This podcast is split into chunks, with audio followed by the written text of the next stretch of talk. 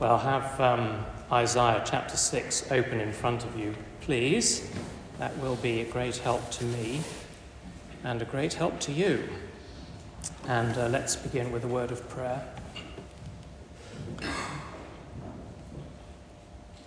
Well, Heavenly Father, we do thank you for your word, which is powerful and active, a creating word, a reforming word and pray that you would speak to us through it now.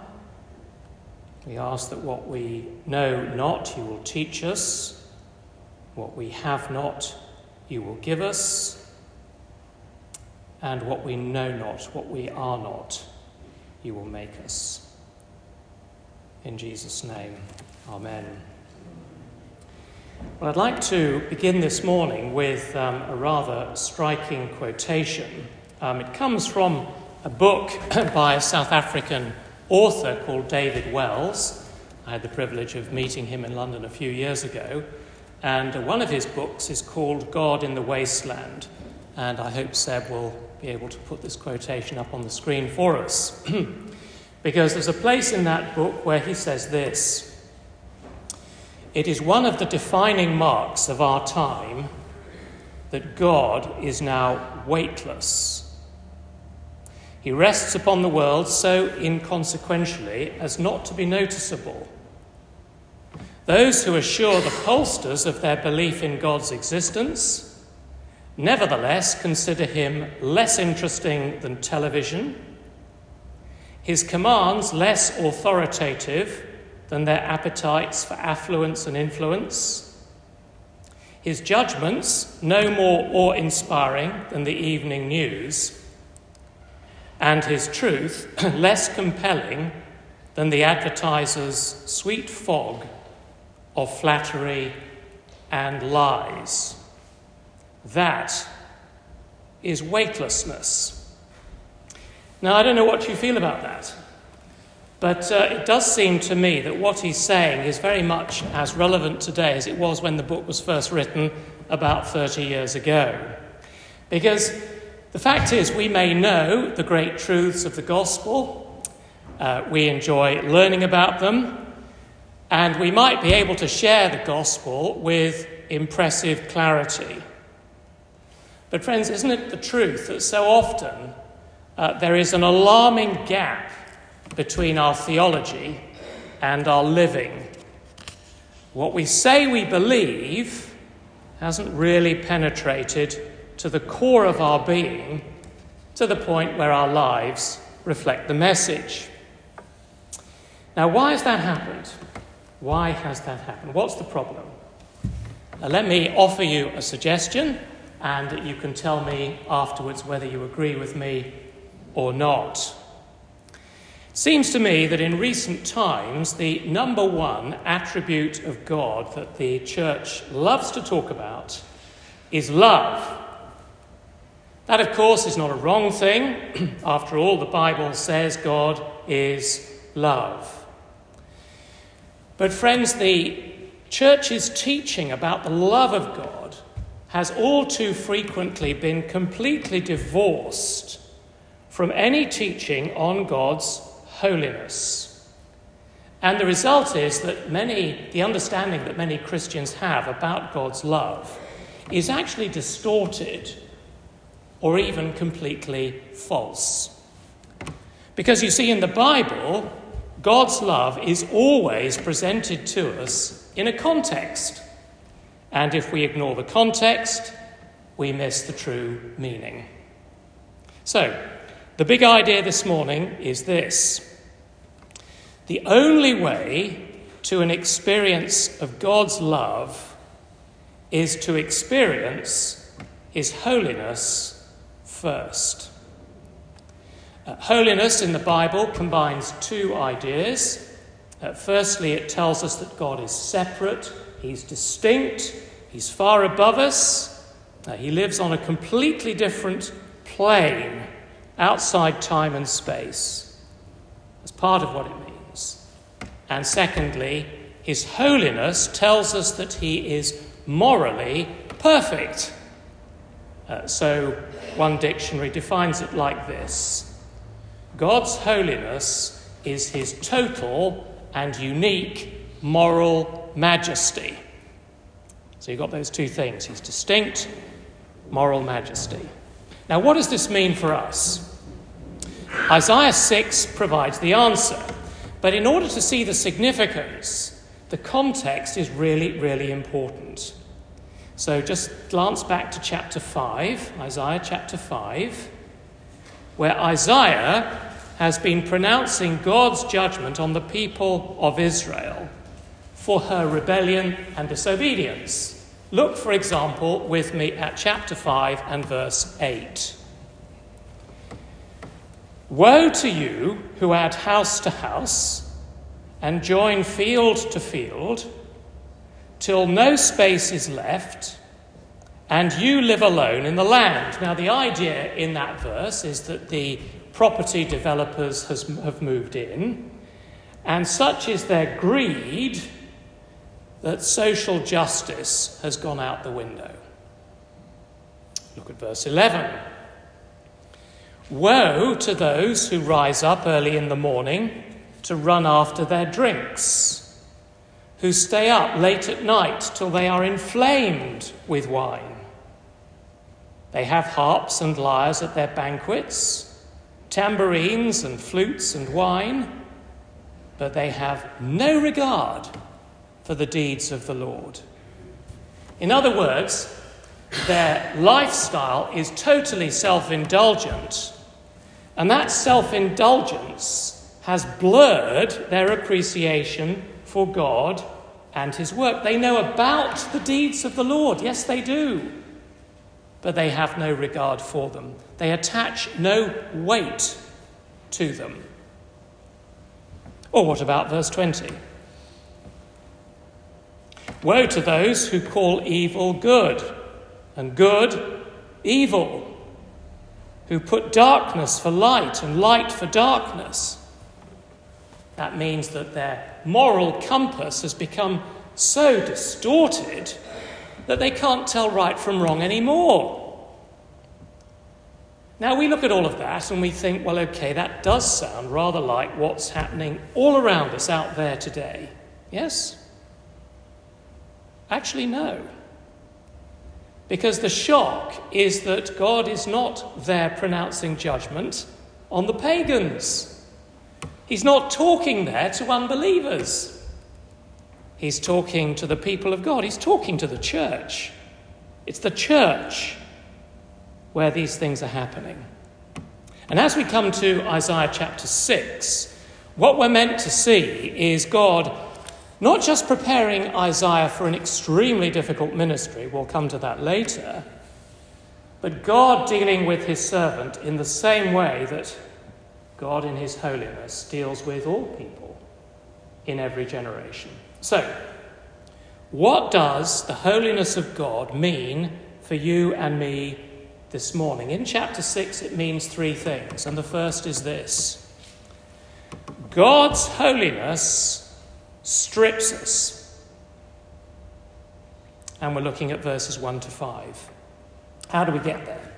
Well, the atmosphere in these opening verses is that Isaiah was given an overwhelming experience of the holiness of Almighty God. Verse 1 sets the tone. In the year that King Uzziah died, I saw the Lord. Now, Uzziah, King Uzziah, not to be confused with the prophet Isaiah, ruled for 52 years. And when he died, he left the nation, very understandably, in a state of great uncertainty. I guess it was rather like that here, wasn't it, when Nelson Mandela died? Everyone was saying, well, look, it's the end of an era. What's going to happen now? And amidst the uncertainty that followed the death of Israel's earthly king, and weighed down by the spiritual decline that he saw all around him, Isaiah is given a vision of the Lord, the everlasting king, seated on his heavenly throne. He is, verse 1, high and exalted. In other words, he's, he's far above humanity, he's separate from us As we've seen, that's part of what it means for the Lord to be holy.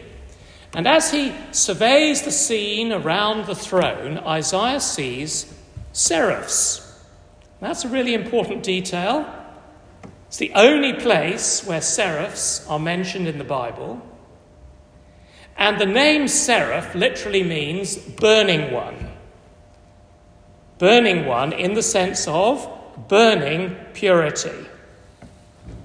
So these seraphs, these creatures, are sinless, they're perfectly pure heavenly beings. And yet, isn't it interesting that in spite of their moral perfection, what must they do in the presence of the Lord? Verse 2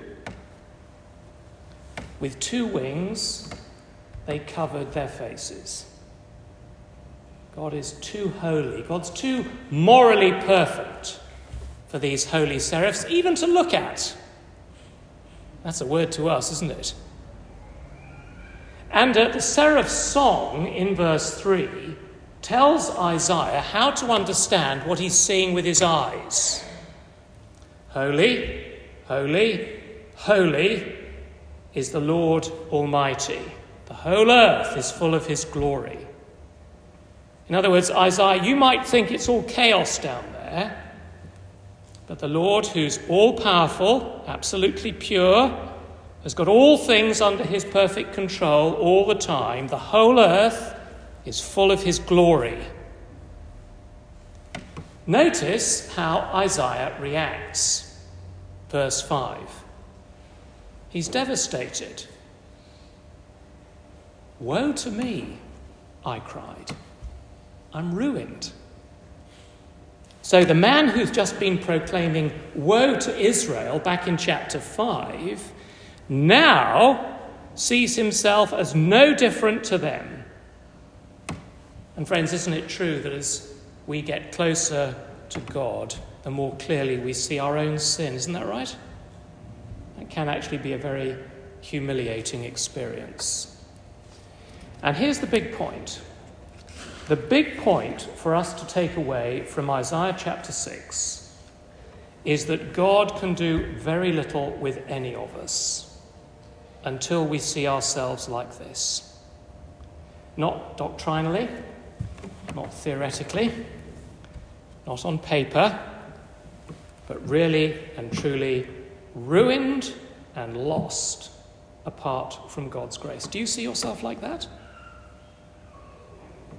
And you see, that needs to be a conviction that you and I never move away from.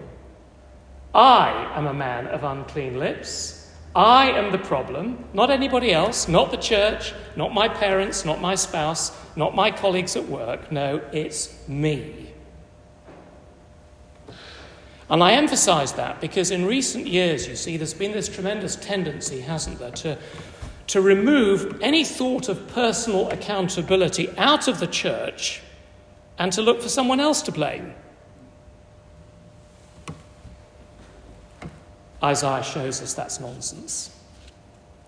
He teaches us that as we get closer to Almighty God, by meditating on who God is as He shows Himself to us in the pages of Scripture, so all of our attempts to justify ourselves, all our excuses, all those things are shown for the sheer foolishness that they really are.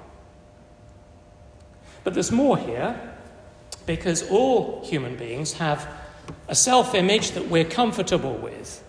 Um, it's the way that we hope everybody else will see us, uh, including God, because, of course, the image that we have in our minds magnifies our virtues and minimizes our faults. And that's why we need to look at Isaiah's repentance very carefully indeed in verse 5. Because the place where Isaiah sees his greatest sin is his mouth. I'm a man of unclean lips. Now, that you see is a surprise. Why is it a surprise? It's a surprise because Isaiah's a prophet.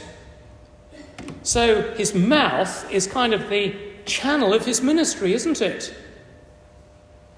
So, before his encounter with God in the temple, what would have been the thing that in his mind made him okay with God? Well, his preaching, his mouth. But you see, his experience of the holiness of God shows him that that's completely wrong. And that's what all of us need. All of us need to see that in the light of God's holiness, the thing that we actually think is best about ourselves is actually something we need to repent of. If that sounds totally weird to you, let me share a comment that C.S. Lewis made about this. It's in an essay entitled Is Christianity Hard or Easy? And he said, quote, The almost impossibly hard thing is to hand over your whole self to Christ. But it's actually far easier than what we're all trying to do instead. Because what we're trying to do is to stay just as we are, with our personal happiness centered on money or pleasure or ambition, and hoping, despite that, to behave honestly, chastely, and humbly. And that is exactly what Christ warns you can't do. And then he says this, rather a good illustration. He says, If I am a grass field, all the cutting will keep the grass short, but it won't produce wheat. If I want wheat, I must be ploughed up and completely re sown. That's a good comment, isn't it? See, my friends, before it does anything else, God's holiness strips us We've got to go to God with everything, even the best things about ourselves, and we've got to give them all to Him. Because it's only as we stand before Him with nothing to recommend us that we can actually begin to experience His love. How does that happen? It brings us to the second point from the chapter. God's holiness strips us. God's holiness, second point, heals us verses 6 and 7. Um, I've met one or two people, maybe you have too, who think that there's kind of a delay between their confession of sin and God forgiving them. Uh, rather like, um, you know, the High Court judge who needs to retire to consider his verdict. And uh, while we're waiting, we're in anguish because we, we don't know whether our confession has been good enough to merit forgiveness. That is not what happens here. That's not how God works. Because no sooner has Isaiah stopped speaking, but we read in verse 6 Then one of the seraphs flew to me with a live coal in his hand, which he had taken from the tongs from the altar. With it he touched my mouth and said, See, this has touched your lips. Your guilt is taken away and your sin atoned for. Three things to notice. First, God never shows you your sin except to heal you with his grace. Let me say that again. God never shows you your sin unless he wants to heal you with his grace. Yes, you know, God does show Isaiah that what Isaiah thinks is righteousness is sin, and Isaiah is crushed. Woe to me, he's stripped raw. But the exercise is not gratuitous, it has a purpose. God wants to heal him. And so, friends, can I say that when God shows us things in our own lives that really do need to be changed. Don't let's run away. Don't let's try and justify ourselves.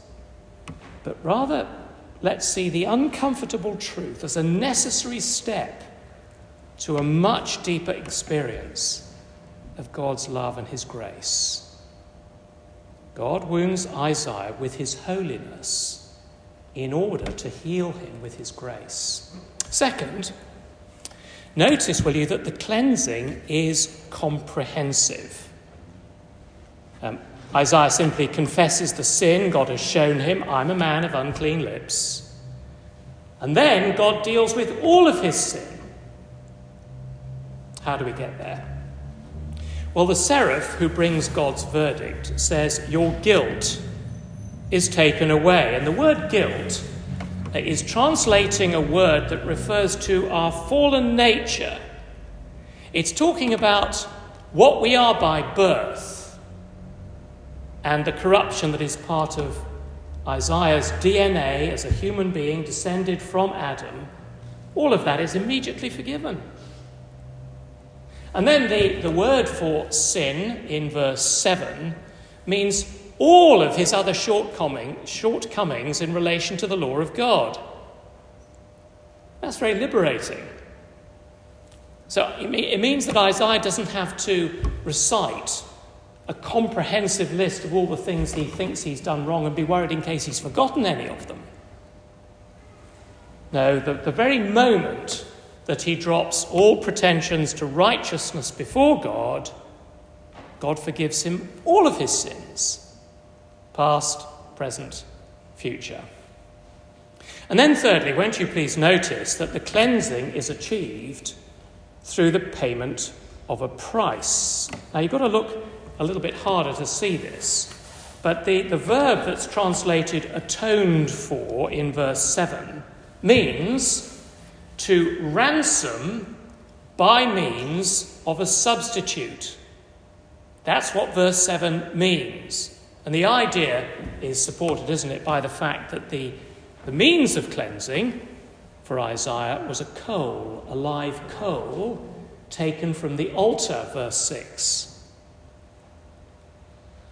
See, the altar was the altar of sacrifice at the temple where people who'd sinned could offer an animal sacrifice as a substitute, provided, of course, the animal was perfect and without blemish.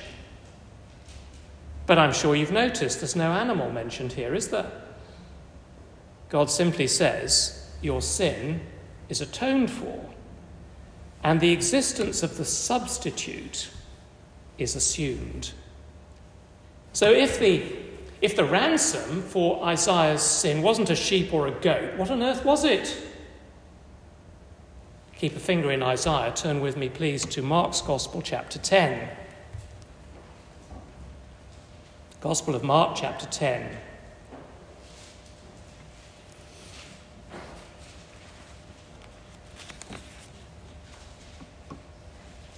Now, the context here in Mark 10, and we're going to be looking at verse 43 and following. The context is the disciples have been arguing between themselves about who is greatest in the kingdom of God. And Jesus gives them a lesson in true greatness. Look at the middle of verse 43. Whoever wants to become great among you must be your servant, and whoever wants to be first must be slave of all. For even the Son of Man did not come to be served, but to serve and to give his life as a what? As a ransom. The price, the substitute. A ransom for many. Mark 10:45, your memory verse for this week. See, Jesus makes the extraordinary statement. Think about it. Think about this he makes the extraordinary statement that the greatest in the kingdom of heaven is not, you know, a super impressive, powerful person. No, no, it's not. It's someone who's emptied themselves. It's someone who's been stripped of all human glory. And God, in His holiness, needed a sacrifice as perfect as that to heal us from all our sin and guilt. We'll come back to Isaiah. So far, we've seen that God's holiness strips us, God's holiness heals us. Lastly, God's holiness transforms us, verses 8 to 13. Now, in uh, verse 8, Isaiah is invited to listen in to what sounds to us a a bit like a, a missionary committee meeting in the local church. Uh, then I heard the voice of the Lord saying, Whom shall I send? And who will go for us? By the way, the us there is a very clear reference to the persons of the Trinity. And they're discussing which human being might be suitably qualified to go and preach to the people of God. Now, the change, I want you to notice this, the change in Isaiah is astonishing. Because in verse 5, he thinks his life and his ministry are at an end. But now in verse 8, he's been healed. And immediately he puts his hand up and says, Here I am, send me, I'll go. And the Lord said, Go and tell this people, be ever hearing, but never understanding, be ever seeing, but never perceiving. Make the heart of this people calloused, make their ears dull, and close their eyes. Otherwise, they might see with their eyes, hear with their ears, understand with their hearts, and turn and be healed. Now, what I want you to understand in this final section is that God sends Isaiah to do a ministry that, in human terms, is going to look like a complete failure.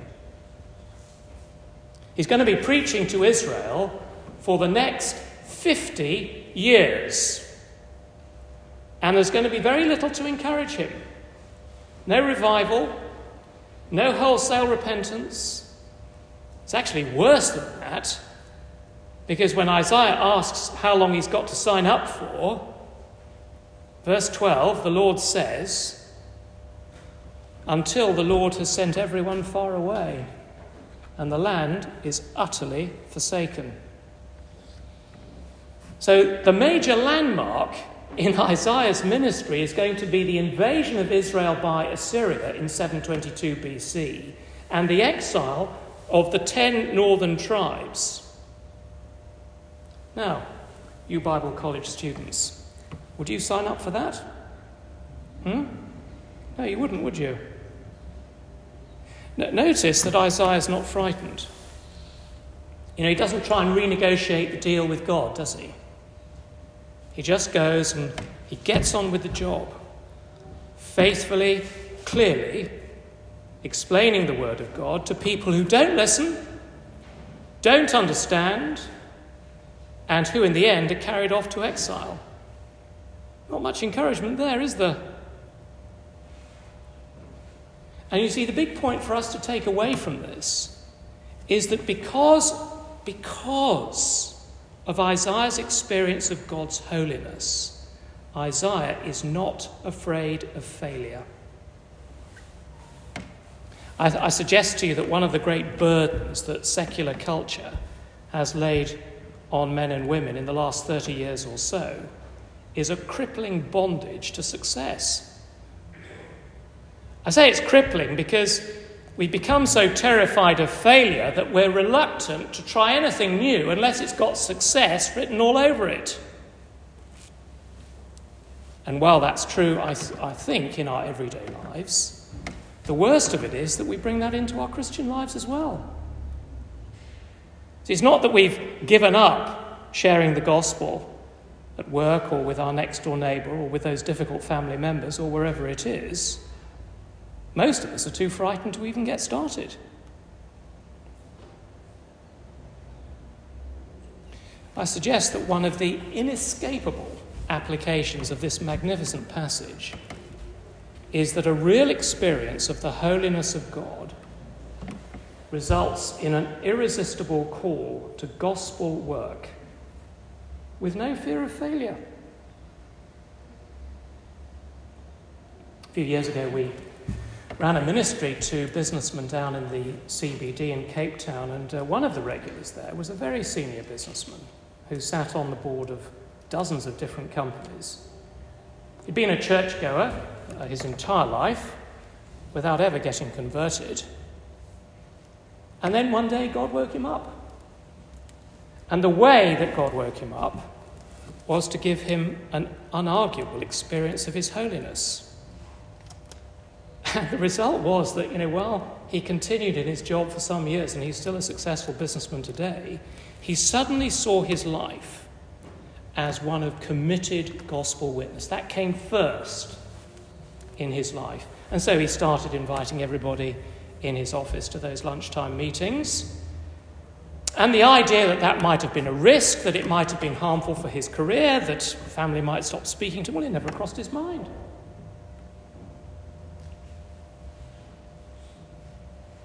So, what kept Isaiah going through the long years of almost fruitless ministry?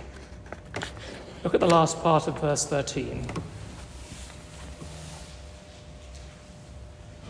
But as the terebinth and oak leave stumps when they're cut down, so the holy seed will be the stump in the land.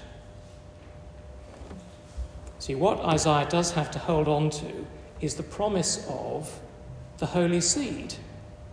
And when we read on a couple of chapters, we get to chapter 11 and verse 1, that holy seed becomes a shoot from the stump of Jesse, who's later revealed, of course, as the Lord Jesus. See, he's the one, he's the one who fulfills all of God's promises to bring God's blessing to all nations. Israel's important, but it wasn't all about Israel.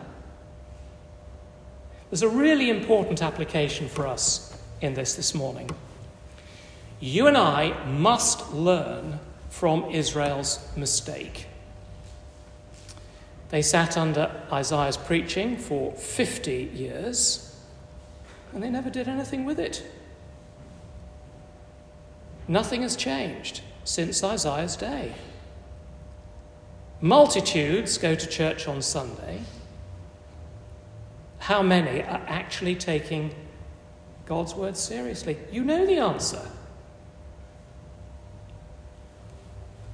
But God's judgment on Israel is there as a warning to us.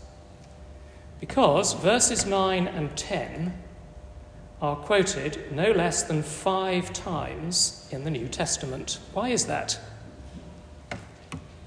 Because those verses are a warning to Christians in every age that sitting under the preaching of God's word is actually a hazardous pursuit. There ought to be a clause in your insurance policy about this. Because you see, when you sit under the preaching of God's word, your heart never remains the same. Think of the sun. The sun can either melt wax or harden wet cement, can't it? The sun doesn't change.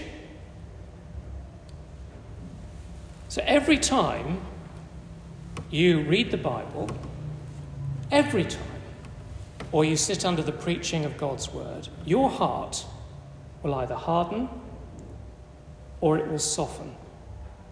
The one thing it will not do is remain the same. So, that means you can know whether you are right with God or not by the way you respond to His word. Even this morning, even sitting there now. If you're finding it all really rather dull and tedious, and you can't see how it could possibly be relevant to you, my dear friend, that is a warning that you haven't yet experienced God's holiness. And if you haven't experienced God's holiness, well, you haven't experienced His love. It'd be good for you to, that is you, put that right this morning by asking God to open your mind to see him for who he really is. You've got to start there. There isn't a shortcut. But if you believe God is speaking to you through his word this morning, and you are hearing his call to serve him in your own particular situation, however difficult that might appear, well, I have to tell you, that's a very, very good sign that God has set his love on you, that he's with you now, and that he will bring you into the wholeness, the completeness, and the joy of the life of the world to come. Let's pray.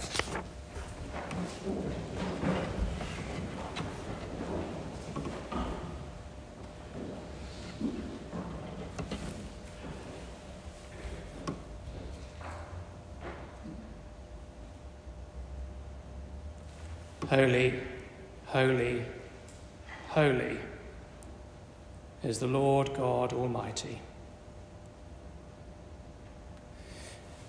Heavenly Father, we confess that we easily forget how holy you are. Please forgive us. Lord, as we meditate on your holiness this week, please move us to sincere repentance, especially in those areas where we have been self righteous.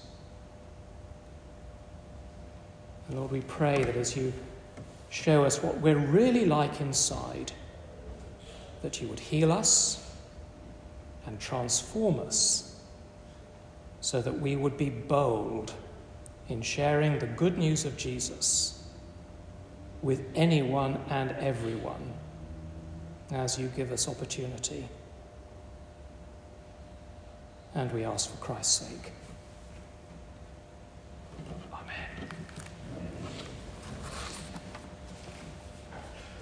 Well, I'll ask the music team to please come forward.